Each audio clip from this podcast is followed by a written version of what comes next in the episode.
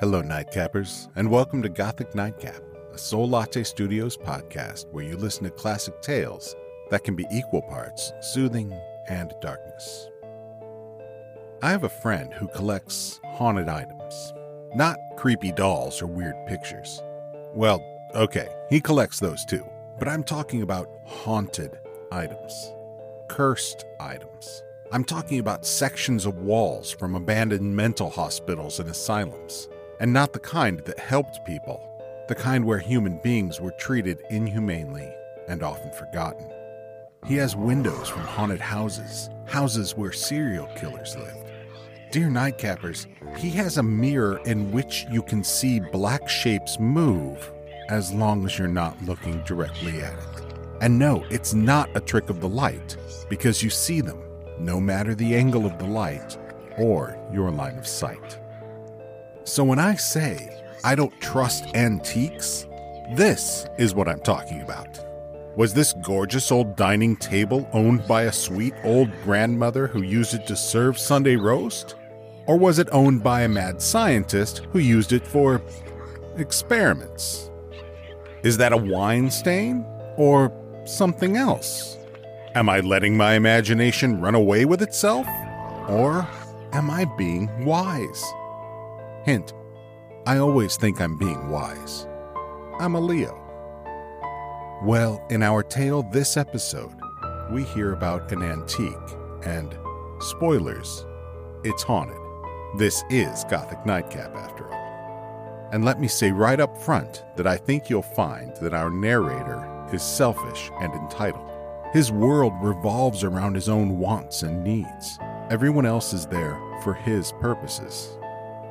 Bearing that in mind, I'll just ask you this question to consider What is more likely to create a haunted object? Pain or love? But for now, Nightcappers, ease back and relax as I hope you enjoy my reading of The Ebony Frame by E. Nesbit we begin.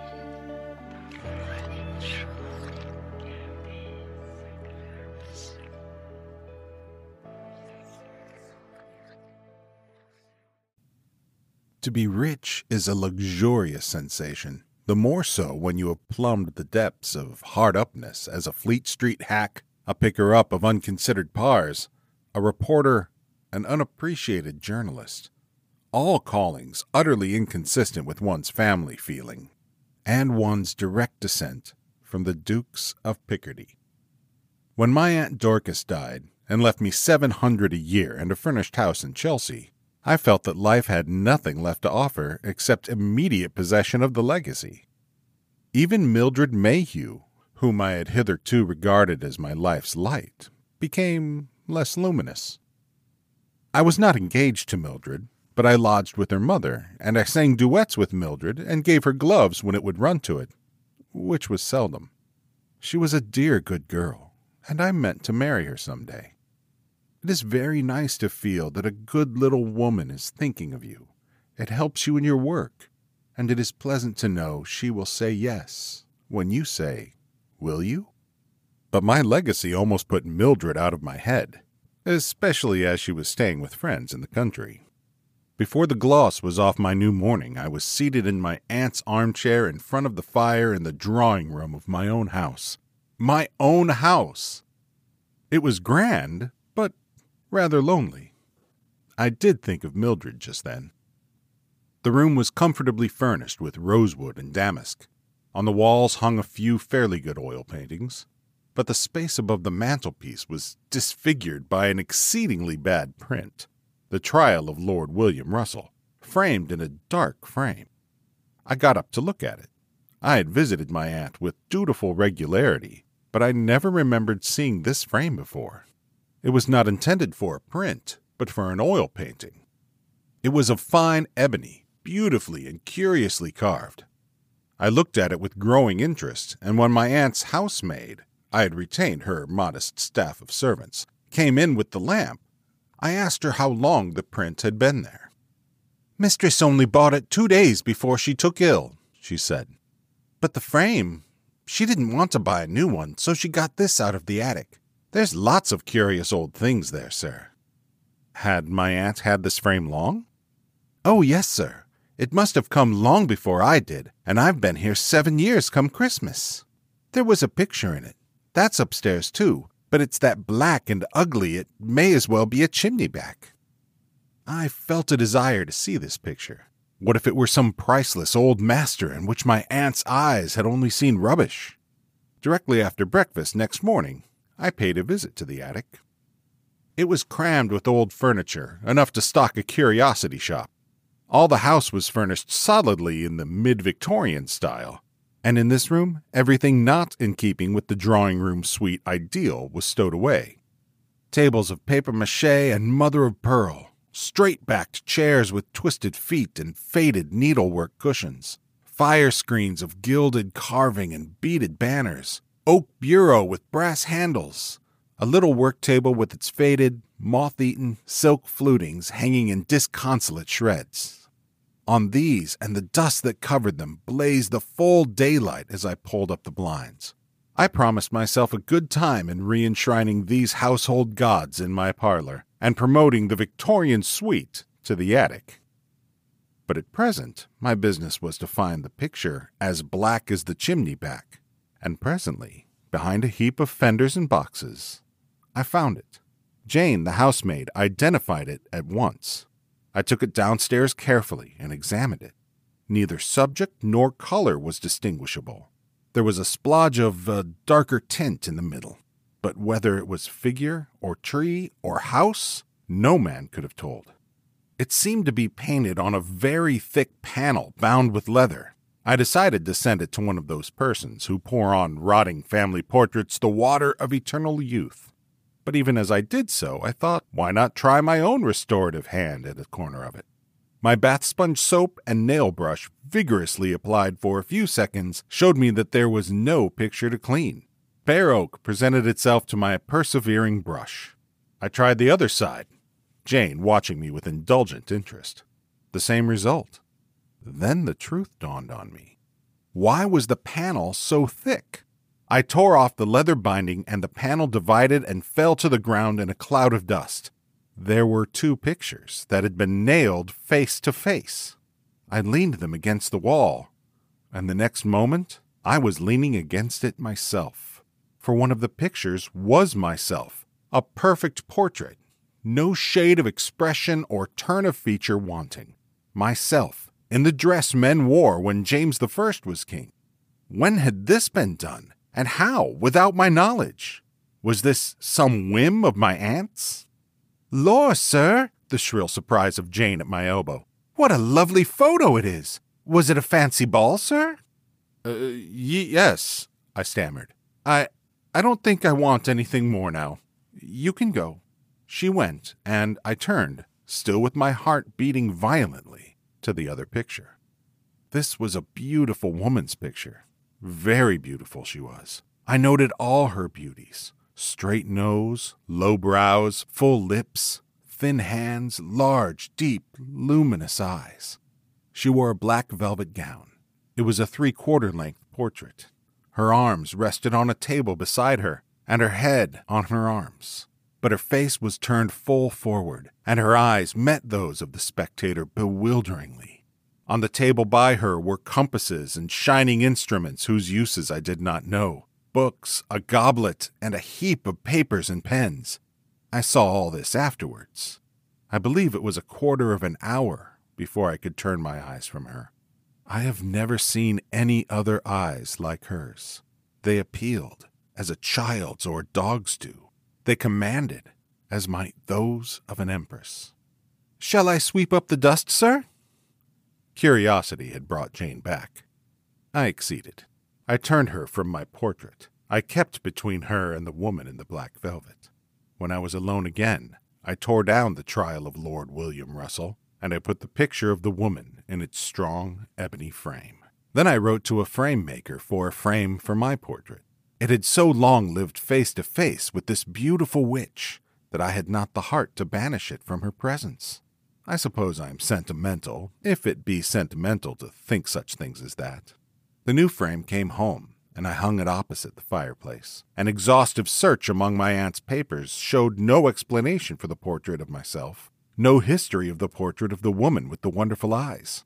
I only learned that all the old furniture together had come to my aunt at the death of my great uncle, the head of the family, and I should have concluded that the resemblance was only a family one, if everyone who came in had not exclaimed at the speaking likeness. I adopted Jane's fancy ball explanation. And there, one might suppose, the matter of the portraits ended. One might suppose it, that is, if there were not evidently a good deal more written here about it. However, to me then the matter seemed ended. I went to see Mildred. I invited her and her mother to come and stay with me. I rather avoided glancing at the picture in the ebony frame. I could not forget, nor remember without singular emotion, the look in the eyes of that woman when mine first met them. I shrank from meeting that look again. I reorganized the house somewhat, preparing for Mildred's visit.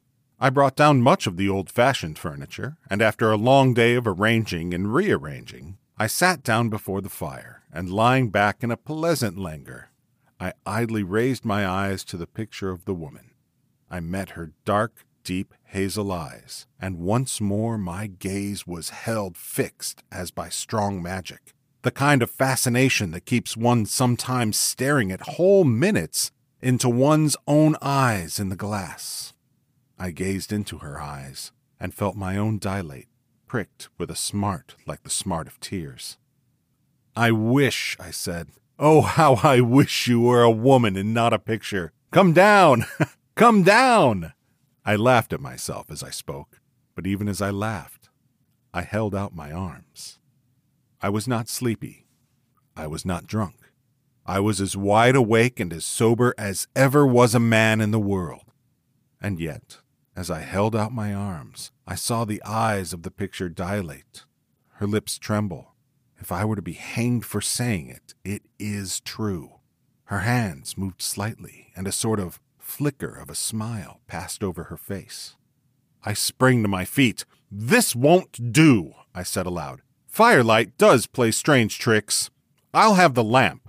I made for the bell. My hand was on it when I heard a sound behind me and turned, the bell still unrung. The fire had burned low and the corners of the room were deeply shadowed. But surely there, behind the tall worked chair, was something darker than a shadow. I must face this out, I said, or I'll never be able to face myself again.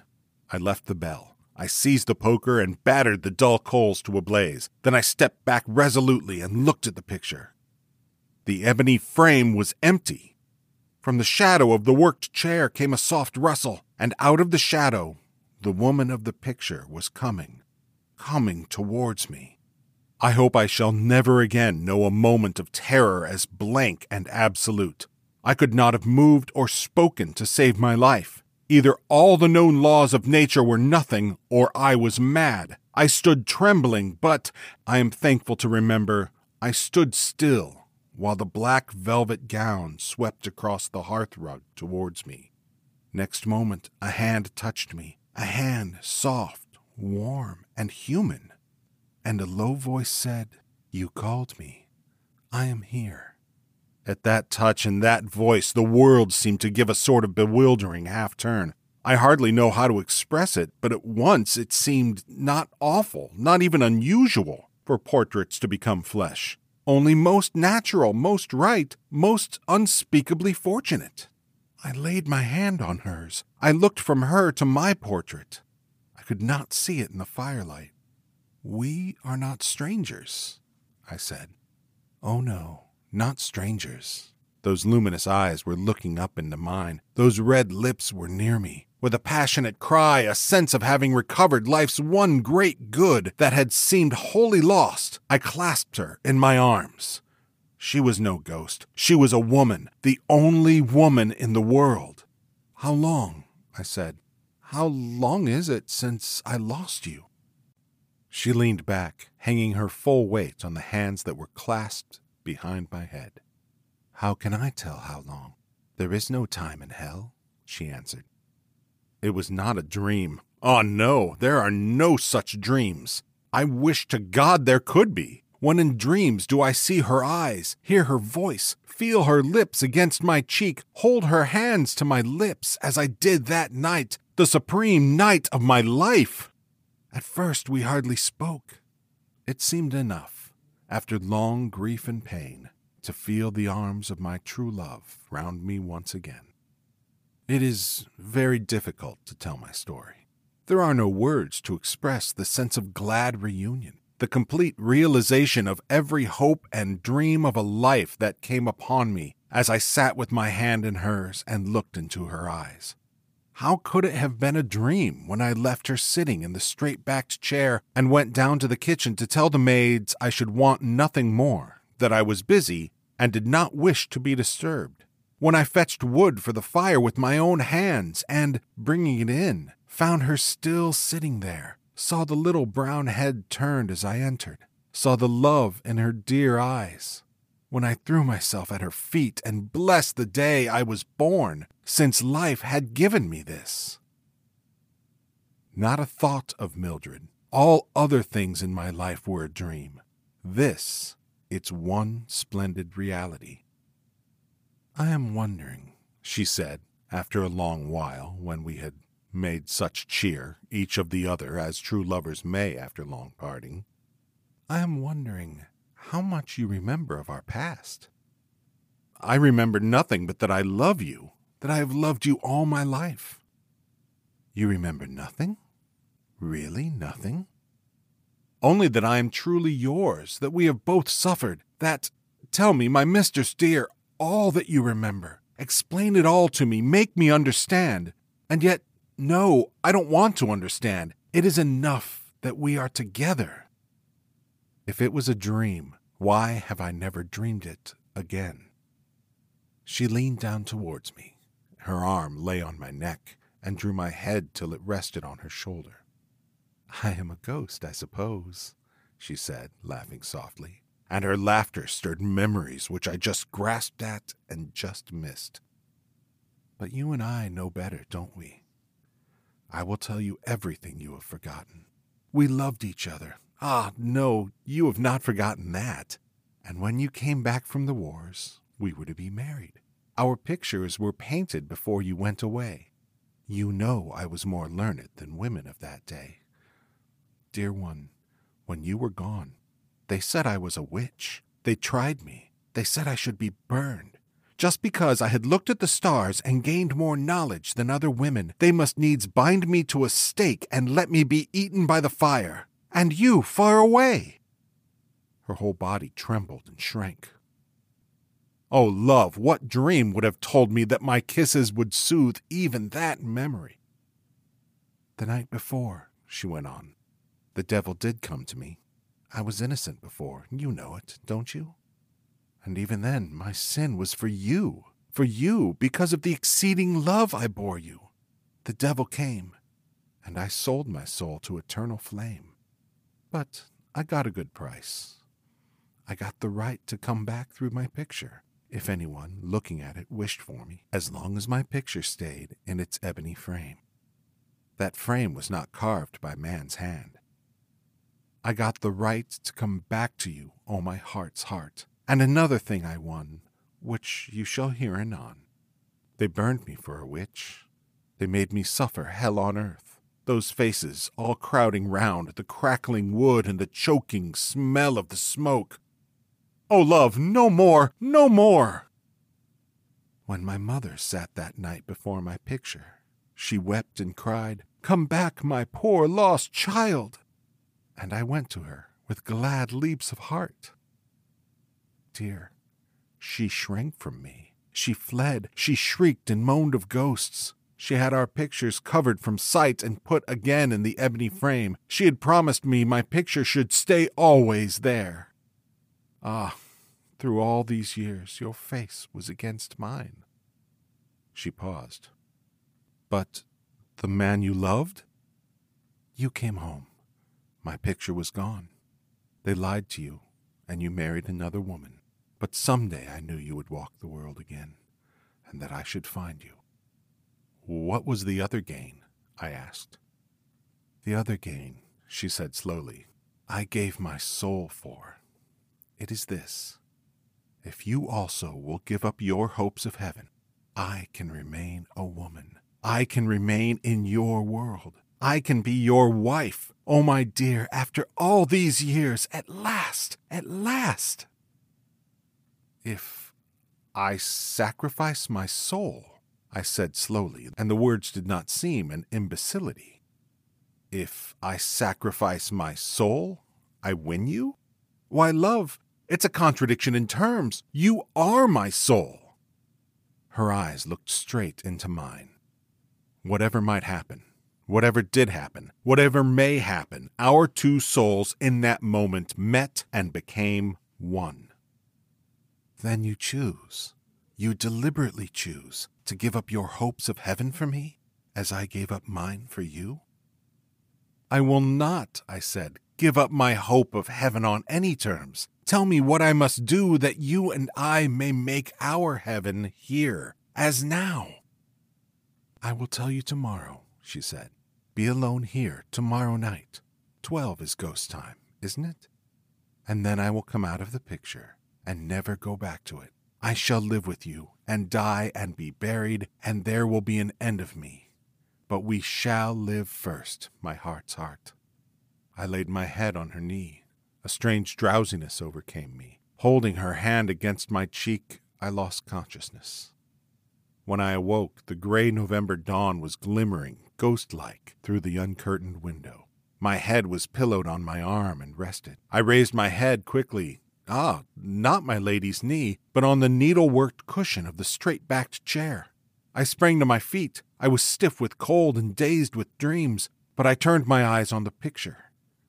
There she sat, my lady, my dear love. I held out my arms, but the passionate cry I would have uttered died on my lips. She had said twelve o'clock.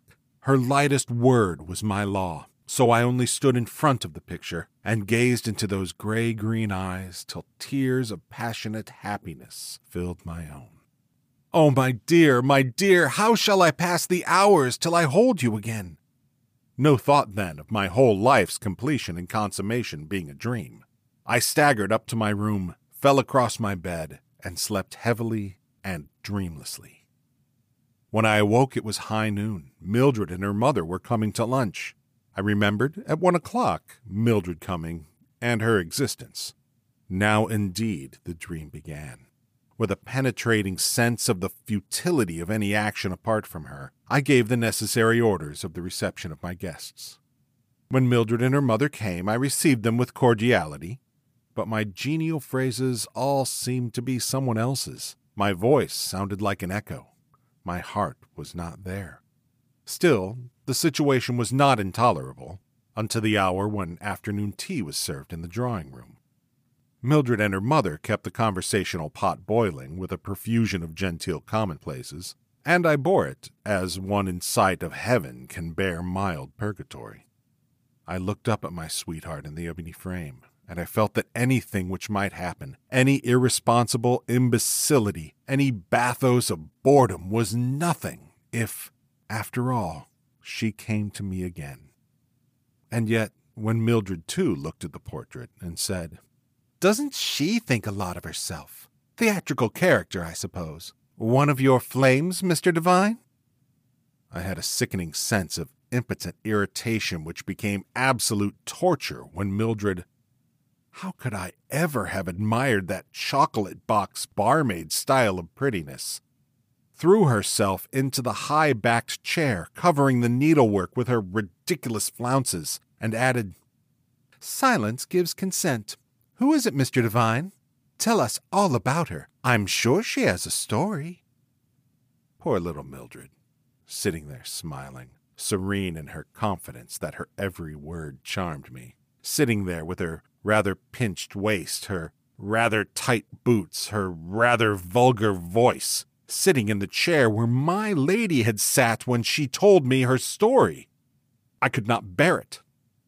Uh, don't sit there, I said. It's not comfortable. But the girl would not be warned. With a laugh that set every nerve in my body vibrating with annoyance, she said, Oh dear, mustn't I sit in the same chair as your black velvet woman? I looked at the chair in the picture. It was the same, and in her chair, Mildred was sitting. Then a horrible sense of the reality of Mildred came upon me. Was all this a reality after all? But for fortunate chance, might Mildred have occupied not only her chair, but her place in my life? I rose. I hope you won't think me very rude, I said, but I am obliged to go out. I forget what appointment I alleged. The lie came readily enough. I faced Mildred's pouts with the hope that she and her mother would not wait dinner for me. I fled. In another minute, I was safe, alone, under the chill, cloudy autumn sky, free to think, think, think of my dear lady. I walked for hours along streets and squares. I lived over and over again every look, word, and hand touch, every kiss. I was completely, unspeakably happy. Mildred was utterly forgotten. My lady of the ebony frame filled my heart and soul and spirit. As I heard eleven boom through the fog, I turned and went home. When I got to my street, I found a crowd surging through it, a strong red light filling the air. A house was on fire. Mine! I elbowed my way through the crowd, the picture of my lady, that, at least, I could save. As I sprang up the steps, I saw as in a dream, yes, all this was really dreamlike. I saw Mildred leaning out of the first floor window, wringing her hands. Come back, sir, cried a fireman. We'll get the young lady out right enough. But my lady? The stairs were crackling, smoking, and hot as hell. I went up to the room where her picture was. Strange to say, I only felt that the picture was a thing we should like to look on through the long, glad, wedded life that was to be ours. I never thought of it as being one with her. As I reached the first floor, I felt arms about my neck. The smoke was too thick for me to distinguish features. Save me, a voice whispered. I clasped the figure in my arms and bore it with a strange disease down the shaking stairs and out into safety. It was Mildred. I knew that directly I clasped her. Stand back! cried the crowd. Everyone's safe! cried a fireman. The flames leaped from every window. The sky grew redder and redder. I sprang from the hands that would have held me. I leaped up the steps. I crawled up the stairs. Suddenly, the whole horror came to me. As long as my picture remains in the ebony frame. What if picture and frame perished together? I fought with the fire and with my own choking inability to fight with it. I pushed on. I must save my picture. I reached the drawing room. As I sprang in, I saw my lady, I swear it, through the smoke and the flames, hold out her arms to me. To me, who came too late to save her, and to save my own life's joy. I never saw her again. Before I could reach her or cry out to her, I felt the floor yield beneath my feet, and I fell into the flames below. How did they save me? What does that matter? They saved me somehow, curse them. Every stick of my aunt's furniture was destroyed. My friends pointed out that, as the furniture was heavily insured, the carelessness of a nightly studious housemaid had done me no harm. No harm! That was how I won and lost my only love. I deny, with all my soul in the denial, that it was a dream. There are no such dreams. Dreams of longing and pain there are in plenty, but dreams of complete, of unspeakable happiness? Ah, no. It is the rest of life that is the dream. But if I think that, why have I married Mildred and grown stout and dull and prosperous? I tell you, it is all this that is the dream. My dear lady only is the reality. And what does it matter what one does in a dream.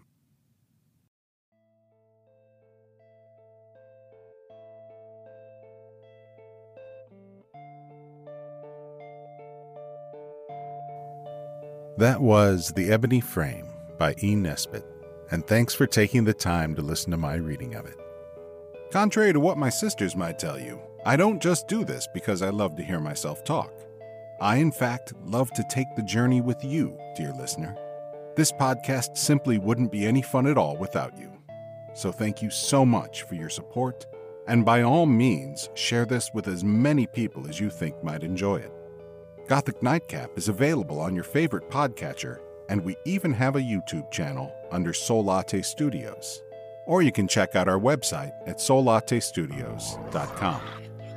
If you've written a story you'd like me to share here, please send me an email or a message on our website. The links are in the description.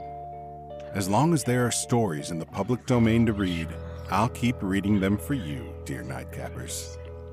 I'm Jamie Olson, and I recorded, edited, and produced the podcast. So if anything was wrong, it was my fault. Our cover art is by the incredibly talented Amanda DeViney and Kim Rott. And our music is Astaroth by Koi-discovery.